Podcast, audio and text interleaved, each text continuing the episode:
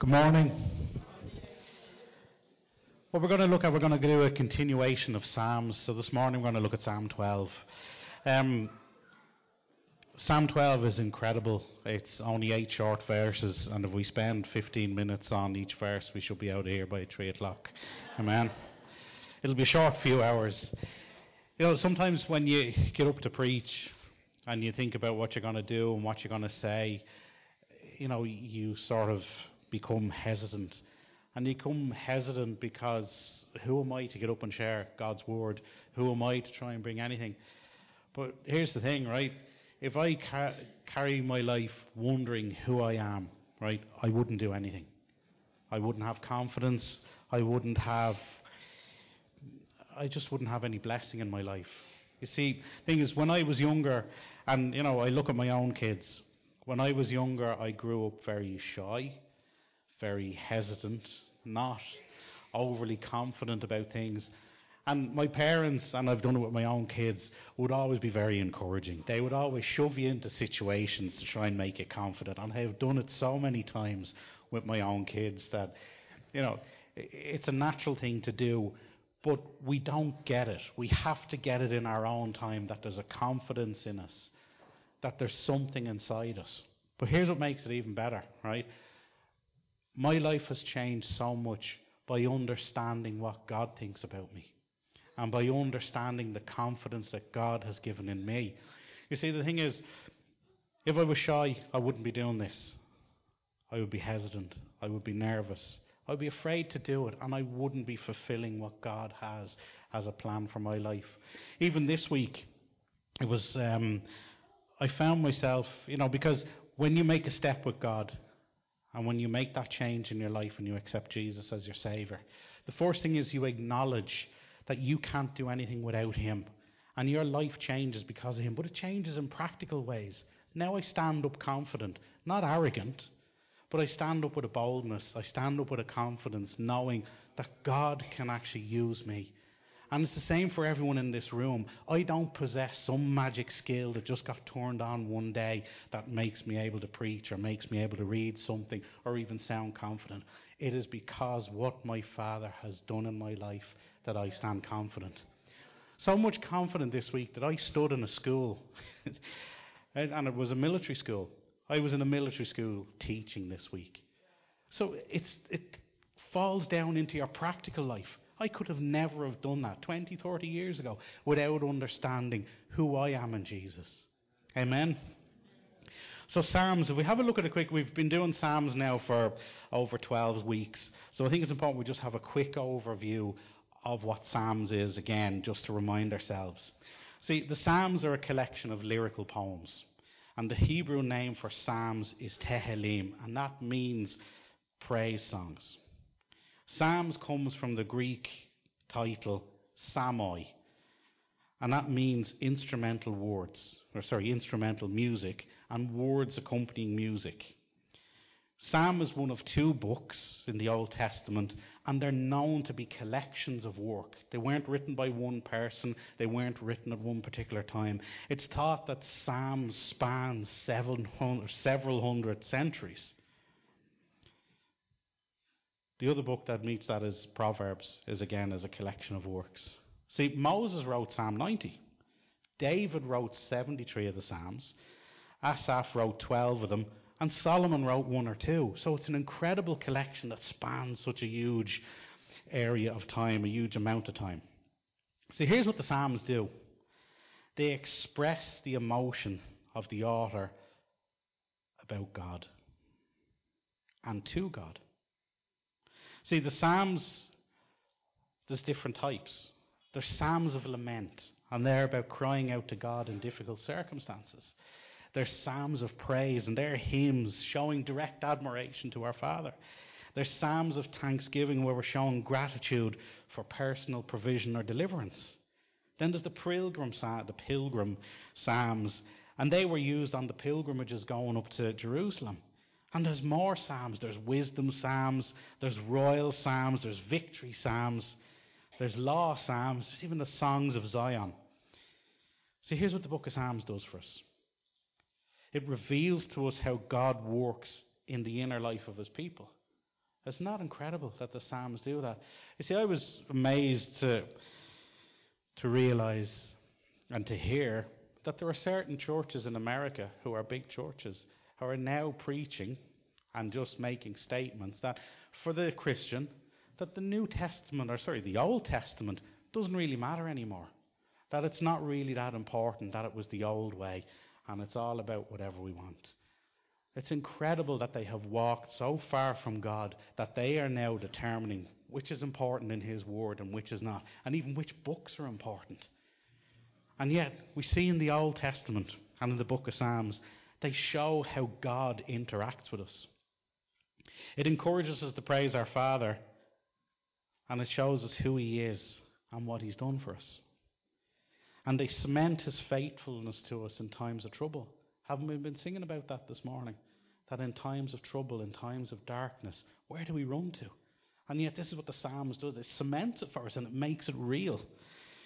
And they show us how central His Word is to our lives. So now let's look at Psalm 12. Okay, we put it up on the laser display.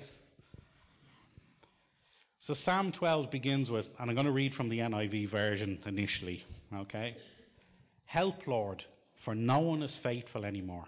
Those who are loyal have vanished from the human race. Everyone lies to their neighbour. They flatter with their lips, but harbour deception in their hearts. May the Lord silence all flattering lips and every boastful tongue. Those who say, By our tongues we will prevail, our own lips will defend us. Who is the Lord over us?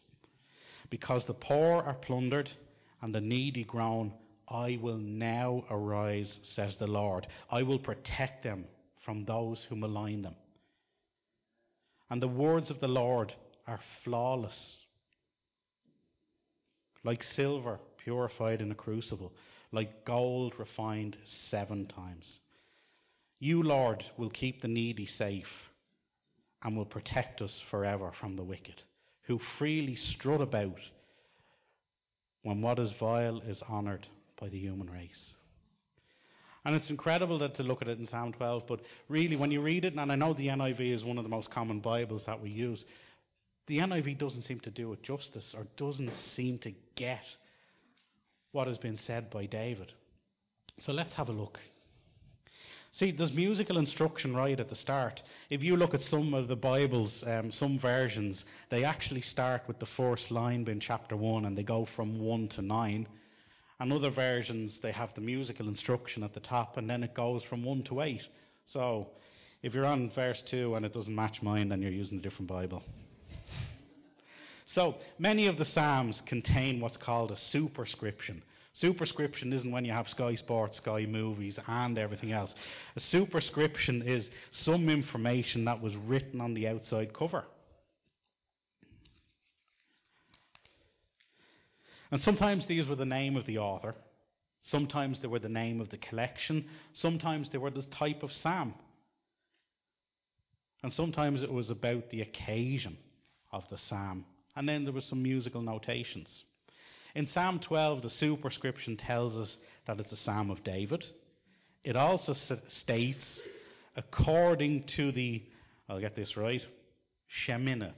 Okay, so that's the statement there. That's right. Now, some um, of the commentaries say that the sheminith is an eight-stringed instrument. Okay, other commentaries, and this sort of makes sense when we read through Psalm 12, say that it's a musical term that literally means the eighth octave. And it's supposed to be the lowest note that the male voice can sing. And it would have set the tone or the key for the accompanying music. And we find that this same superscription is found in Psalm 6. You see, Psalm 12 is a song of public worship. And it's clear that it's a psalm of lament. And it's somber. And it's sung in a low key. And that's what the musical inscription or superscription does right at the start. It sets the tone. Now, we all love a sing song, something we can sing along to, and everyone loves a nice catchy tune. But what if we're singing a song that's miserable? A song of lament. A song that doesn't really cheer us up. And yet, this is what David is doing. You see, Psalm 12 begins abruptly. We don't have a nice lead in and we get to the catchy part of the song. It just starts abruptly. Help, Lord. For the godly man ceases, for the faithful disappear from among the sons of men. What a way to begin a song! Like, help. Other versions say, save. And it's like, save. And instantly, what we find is David is crying out to the Lord. So he goes straight in, bang, miserable, we're crying out to the Lord. Okay? But David's distress comes from seeing that the godly men have vanished. Now, what does that mean, that the godly men have vanished? Some of the books talk, or some of the commentaries talk about that the men just lost their influence, the men aren't around anymore. But more so, what it looks like Psalm 12 relates to a dark time in David's life. And we've seen as we go through the Psalms that the things in David are getting darker and more difficult. David's distress comes from seeing that the godly men had vanished. And it's thought that these refers to the events in witnessed in 1 Samuel 18:22. So I'll summarize them for you. You see, God is prospering David. And at the same time as David's prosperity grows and his favor grows in the Lord, Saul is becoming more and more jealous. When they return from a battle with the Philistines, crowds come out to greet them. And they come out particularly to greet Saul, but they sing of how Saul has struck down thousands. But they also sing of how David has struck down tens of thousands. Now, what a greeting, huh? You're out there, you've just come back from a battle, and you're the centre of attention because you're the king, but everyone is singing about your right hand man. Wouldn't that get you into a rage, into jealousy? But see, bear in mind too what's happening with Saul in his life. He's moving further and further away from God. He's losing favour, but he's choosing to step away from God. So David was becoming more popular than Saul. Saul didn't like this.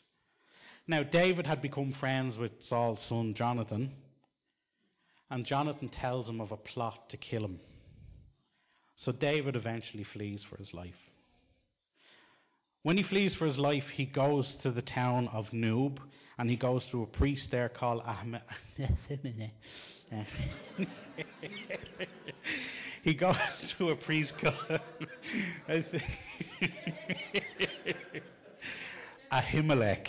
All right. So he goes to a priest called Ahimelech. It's almost like Abimelech, but with a H. okay. That's what makes it difficult to pronounce. Now, David can't go to Ahimelech and reveal to him that, listen, I'm on the run from David or from Saul. He's out to get me. Right? So he comes up with a story. I'm on a secret mission. Now, the, the priest sees him trembling and sees that he's on his own. So it sort of arouses his suspicion anyway, but not in a bad way. So David said, No, I'm on a secret mission. Okay? Now, I have no food, I have no weapons. Can you help me? So the priest trusts David because he sees David as a godly man. He sees that David is anointed. Why wouldn't he trust David? So they've no food. So what they arrange to do is the bread from the temple that's changed every day, they give them that bread. And then he says, Well, we've no weapons. But how about this for irony? There's one weapon and we have it wrapped up and it's under the it's under the table. Okay? And it's Goliath's sword. So the weapon that David now carries is Goliath's sword. Doesn't God turn things around in an incredible way? But see, the thing is, David wasn't truthful about what he was doing. But the priests knew him of a warrior as the warrior and of the man of God, so they trust him. Now, all of this was witnessed by Doeg the Edomite. Now, he was the chief of Saul's herdsmen. So he saw what was going on. He saw David, he saw him getting fed, he saw his men getting fed, and he saw him being Goli- getting Goliath's sword. Further on, when you read through uh, 1 Samuel, we find that Saul is getting more and more frustrated because he doesn't know where David is, but he knows that David's been looked after. He knows that David is out of his reach. And it just descends him even more, distant from God and into a rage. So Saul goes into a rant. Why are these people helping David? What can David do for them? David can do nothing for them, yet I'm the king. And it's at this stage that we find that Doeg the Edomite reports to Saul that David was looked after by the priests in Noob. So Saul summoned Ahimelech. no. Saul summoned the guy. Saul summoned the priests of Noob. And here's what he did. When he asked them what they did, they were honest and open. They thought they were serving a man of God. They believed that they were doing God's will. So they had nothing to hide. Yes, we did this, and they praised David at the same time. That was it. Saul had enough. Saul called on his guards to kill all of the priests. But the guards wouldn't do it. You see, the guards recognized that the priests were anointed by God, and they said, We can't do this. So David or Saul turns to Doeg and he kills them all. All in all, at the end of that day, 85 priests were put to the sword because Saul was now so distant from God. And additionally, all of the men, women, children, and livestock in Nob were put to the sword, all because of Saul's rage. So now we know why David is in sorrow because he sees what Saul has done. He sees that the godly men have gone because they were killed, they were wiped out. Now, here's the other impact of this. If you think about it, David is now at the mercy of Saul's politics. And Saul's politics are this that he won't be upstaged by anyone else, and he will kill anyone in his way. And he will kill the faithful. He will kill the people that God has anointed so he can retain his position. And there's two impacts on that. Well, the godly men are gone.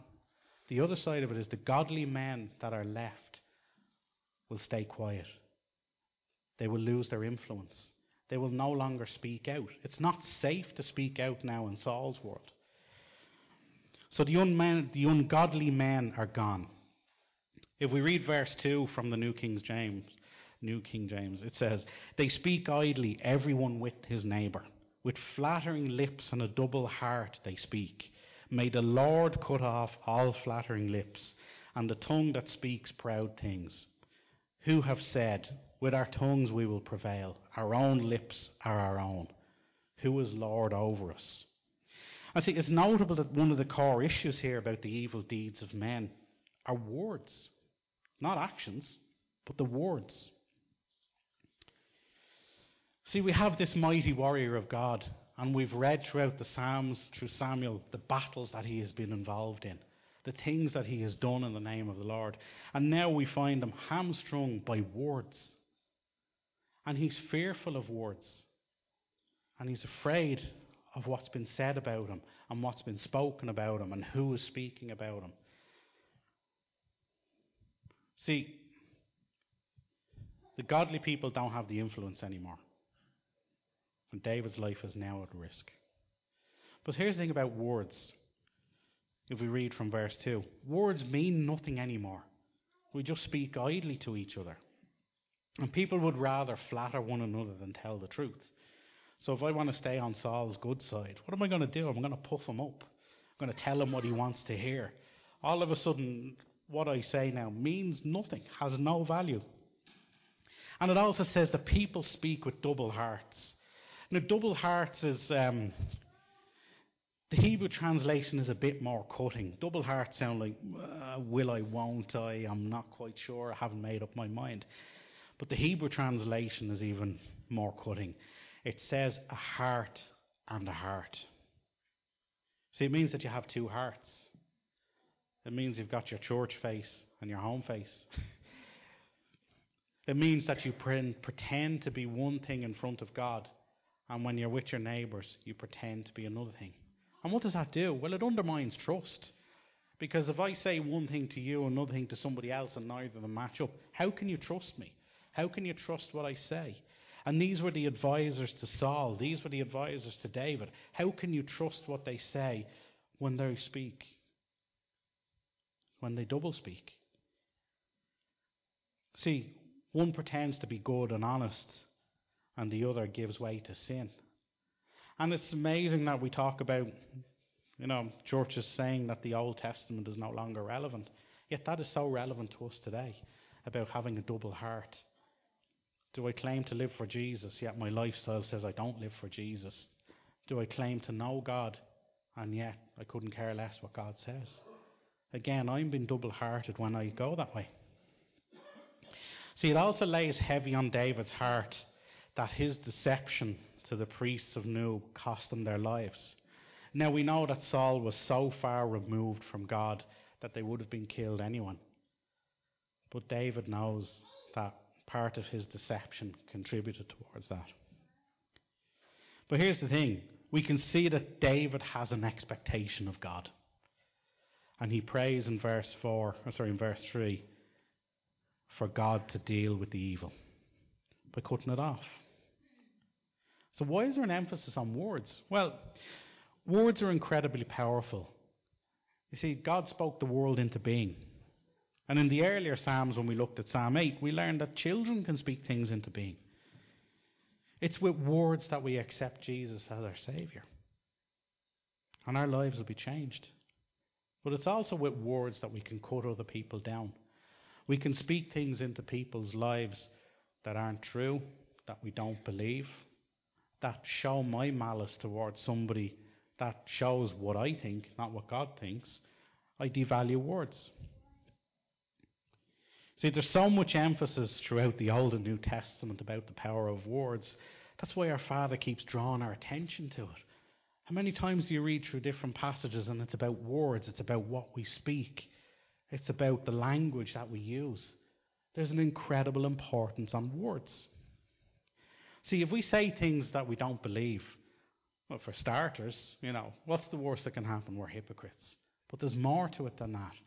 Because if I start saying things I don't believe, it makes me distant from God. Why would I say that Christ saves, that He has changed my life, if I don't believe it? And then if I say that to you, it has no bearing, it has no witness, because you look at me and you see that, eh, I don't think so, you're lying. And then I try to undermine what God is doing in people's lives because I'm as false. But that's not the case. You see, if we say things that we don't believe, we no longer believe the truth that those words carry. We will lose the influence. See, when I speak the truth, and when I can show you examples in my life how God has changed things, how God has worked through things, how God has been faithful to me, if I don't believe them, why would I share them with you? Because I have my church face on. It's the right place to do it, and it sounds good, and then I go carry on living my life. I devalue the words. I devalue what God does in my life. And then it just becomes a talking point, not a life changing happening. It just becomes a set of circumstances that I just waffle through. And yet, that's not what we're to be. We're to be a reflection of Christ in our lives. What, is, what God has done in my life has to shine out. Wherever I say, listen, God shines in my life, you can sort of see it. But I'm a miserable get. See what I mean? It's false. So that's why words are important. And you can see David's frustration that words no longer mean anything. The wicked have taken the words and diluted them down to the point where it's better that I say, I love that dress you have on, the colour suits your eyes. And yeah, I turn around and say, My God, it suits her eyes, but they're both crossed. And I've, haven't seen that colour in a long time. I'm only messing. So I devalue words. So David continues to tell us about the wicked. Okay? So they move on from having false words, from not believing what they're saying. Where does that lead to? Well, now what takes precedence? What's important now? My opinion, what I think. And here we go. If the world was based on what I think, we'd live in a terrible place. It'd be great fun for me, but it would be a terrible place. And it says that God's they, they no longer have regard for God's authority. So now they're saying, we don't need God. You know what? What we say matters. Our lips are our own. Forget about what God wants us to say. Let me tell you what I want to say. I'm the guy who says the Old Testament doesn't matter anymore. Don't read it, it's not relevant for Christians. You see how it happens? Push God aside, devalue the words. Now I start spouting my own rubbish. And that was where David's frustration was coming from. Seeing that there was arrogance, seeing that God is pushed aside. And when we push God aside, what's that? Separation from God. What's separation from God? Sin.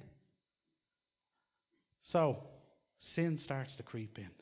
Sin starts to take over. Sin starts to get hold.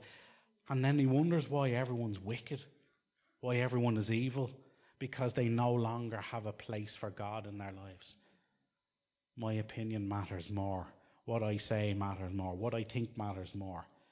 And then I'm going to get into a row with people because of what I continue or what I consider is more important than you. That's what I'm going to do. I'm going to lord it over you. And then we're going to have a row because my opinion matters more. Your opinion matters more. Everyone's opinion matters more. We've seen it in our recent referendums. How the voice of the godly don't matter. You're all religious zealots. That's why you don't want divorce. That's why you don't want abortion. There's no place in our country for God anymore because you're not compassionate. And everything is turned upside down. And what is truth now becomes a lie. And what's a lie is now peddled as the truth because words no longer matter. If you look at our recent elections, I was looking down through some of the. Um, some of the um, on the on the if you look at the European elections and the candidates on the European, while they might have subscribed to a local party like Fine Gael or Fianna Fáil, you also see what party they will be aligned with when they go to Europe. And it's ironic, you look at this, some of the Fine Gael candidates are aligned with the Christian Democrats. Christian Democrats. Now, I don't know about you, but I think the idea of a Christian is somebody who reflects Christ. I'd say if we looked at the idea of the Christian Democrats in Europe, it doesn't represent Christ. What does it represent? It represents the wicked. It represents people who speak idly. It represents people whose words are more important than the word of God. Yet, if there was a party called the Christian Democrats who behaved like Christians, we would vote for them because they represent what we want. When they speak, their wisdom wouldn't be theirs, it would be the word of God and it would have sense, and it would have meaning, and it would have direction. I noticed there was um, a recent one of the candidates in North Dublin had an issue with her backstory, and what came out of it was that essentially everybody said, "Okay, there's no truth, there's lies," and because this girl was a new candidate, everyone decided, "Well, hang on, she's not backing down on her story. She's now telling lies." Okay, and it was a case of, do you know what? She's perfect for politics. She's made for it. And it's not a terrible thing that we don't hold anyone to account anymore. We can't, because it's like, no, you can't say anything, you can't do anything. So, the importance of words and how moving towards our own ways of thinking, what we matter, what we care about and moving away from God. We rely on our own wisdom. Nobody is going to lord it over me. But here's the thing. So we have this song that we're singing in public. We're singing about how the godly men are gone. We feel David's sorrow. We feel his frustration. And we all get in a room together and sing it and come out smiling. But here's the incredible part about this. Now it's time for God's response. Amen. Verse 5 says, For the oppression of the poor, for the sighing of the needy, now I will arise, says the Lord. I will set him in the safety for which he yearns. See, the cry in verse 1, it started with a cry, is now answered. God does not forsake his people. In some translations, the first word help is actually changed to save. And the thing about save is, in Hebrew, it's the noun form of the verb save. And this is seen as God directly answering the cry. There's no distance between chapter verse 1 and verse 5. God is now answering directly. Some of the commentaries put it like this How is God aroused? By the prayers and pleas of his people. Why is God aroused? Because David is oppressed and in need. When is God aroused? Well, the verse says, the Lord says now. He acts in speed. And what does God do when he's aroused? He places David in the place of safety that he desires. You see, God promises to put us in a place of safety. But where is this place of safety? In verse 6 it says, The words of the Lord are pure words, like silver tried in a furnace of earth, purified seven times. You shall keep them, O Lord, you shall preserve them from this generation forever. You see, the place of safety for us is God's Word. We see now such a sharp contrast between the words of man and the words of God. In God's Word, there is a safe place. In the words of man, they're hollow they're empty. The words of man are idle, vain, deceitful, arrogant, and even boastful. But God's word is not. The words of God are pure, like silver refined seven times over in a fire. You see, why they said about seven times over in a fire was that was the harshest test that could be done at that time. They would dig a pit in the ground, they would light a fire, and that fire would have to be incredibly hot. It was the hottest thing and hottest action that they knew at that time. And it was for purifying silver. See, the extreme heat would separate the dross from the pure metal. And dross is used in the Bible to symbolize impurity. Now, every time the silver was tried in the fire, the fire would get hotter and hotter and hotter. So when it went in the first time, and then the dross would come to the surface and the dross was removed, and then it would be refined again and again and again, getting hotter each time. Now, we don't like that about things. We don't like it getting more and more difficult or more and more uncomfortable. And yet that's what God wants us to go through, is to take us out of our comfort zone so that he can refine us, so that he can purify us. So it's not going to be easy. All we have to do is give way to God and allow Him to purify us. He purifies us through His Word. He purifies us through trials. He purifies us because He loves us. Not because he loves putting us through trials and seeing how do we do, how do we react. He purifies us because he loves us. A silversmith was asked about the process of refining. And one of the questions was, How do you know that the silver is now right? And he said, It's like this when the silver is ready, you can see a reflection in it. See, the words of man are dross, and they have to be removed from our lives. And the words of God are pure, valuable metal that lasts forever. Now we come to the final verse. And bear in mind, we're singing a song.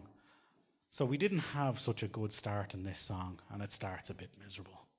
So you hope now that we're going to have a happy ending. Amen? No, afraid not. See, there's been a great flow through Psalm 12. There's been a cry of oppression. There's been an explanation why. And there's been an explanation about the sorrow that brought it. And there's a contrast between the wickedness of man and the purity of God's words. See, it ends in verse 8 and it says this The wicked prowl on every side when vileness is exalted among the sons of men. Charles Spurgeon puts it like this He says, It's a return to the fount of bitterness which first made the psalmist run to the wells of salvation. So David is reminding himself, why did I turn to God in the first place? It's because wickedness is all around. It's because things that are wrong are put up on a pedestal, and things that are right and honourable and of God are discarded or written off.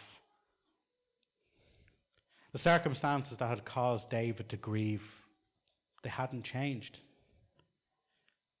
See, sin is all around us, but also we struggle with sin.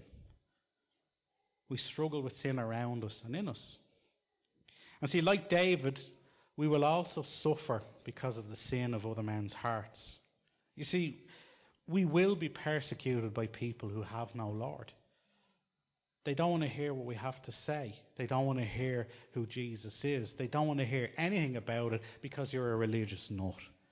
And that's what you get written off of. In the last few referendums, that's what we've been written off as religious nuts with nothing to say who lack compassion. And yet we have a God who gave his son so that nobody would be lost. But we don't hear about that sort of compassion because that's not compassion in my mind. That's not the compassion that I thought about or I speak about proudly and boastfully. And yet, that is the true compassion that we need. And that is the true compassion that's available to everyone. Amen. And see, the thing is, what eventually will happen is the things of God will not be allowed to be spoken. We've already seen in other countries, and we think, yeah, that's China, that's here, that's there. They don't want to hear about God. It's going to happen here. It's going to happen here.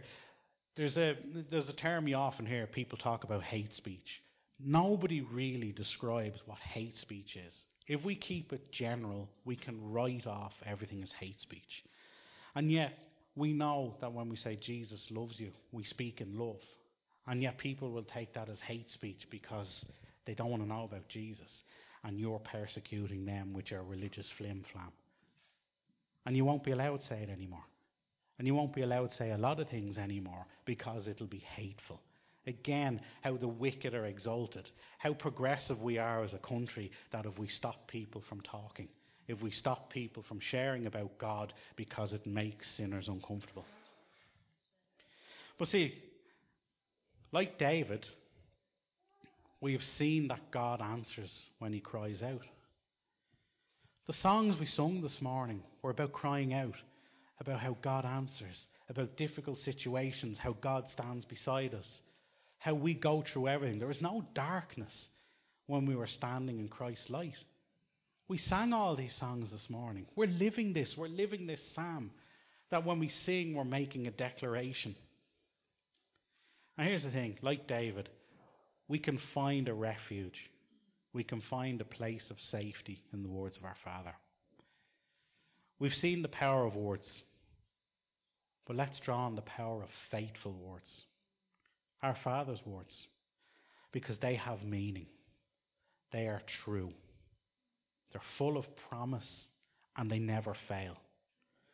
And here's the thing David talks about injustice. And we see injustice all the time. We see things, you look at situations in our country and you see injustice. And what can we do about it? Nothing at a human level. But what can we do about it?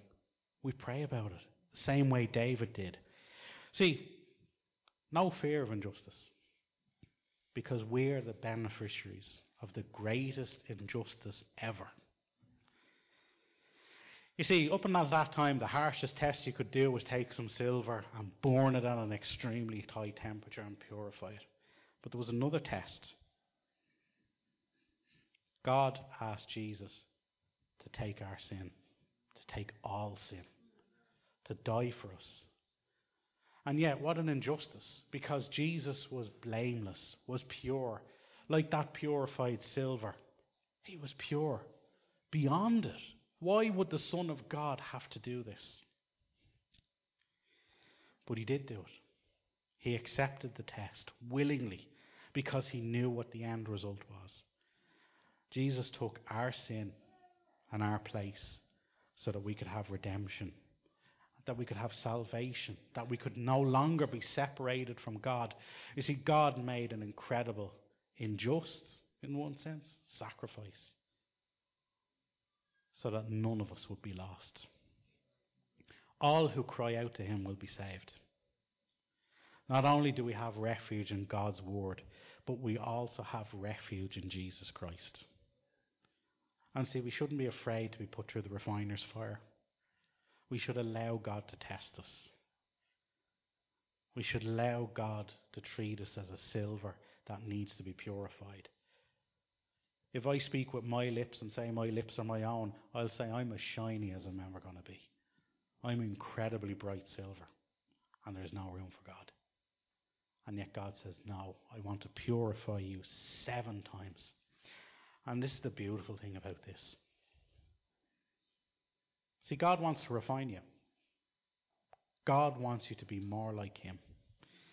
And when He finally refines you to where you want to be, He will look into that silver and He will see His reflection. Amen. See, God works all things for His own glory and for the good of those who love Him. Amen. So that's our story of Psalm 12. And it is, it's an incredible work. It's an incredible piece of scripture. It's laid out perfectly. And yet it's a guide for our lives. Because that's one of the important things of Psalms, is that they end up as a guide. So this week I'd encourage you to read Psalm 12. Read it through, understand it. If you don't understand it, we have the Holy Spirit who can teach us, who can teach us to understand the difficult things. But above all, take it to your heart that you have a Father who will not see you oppressed, who will not see you in a dark place. All you have to do is call out to Him, and He will rise, He will respond to you. He will not leave you on your own. And then He will take you on a journey of purification, and He will make you amazing. Amen. Amen.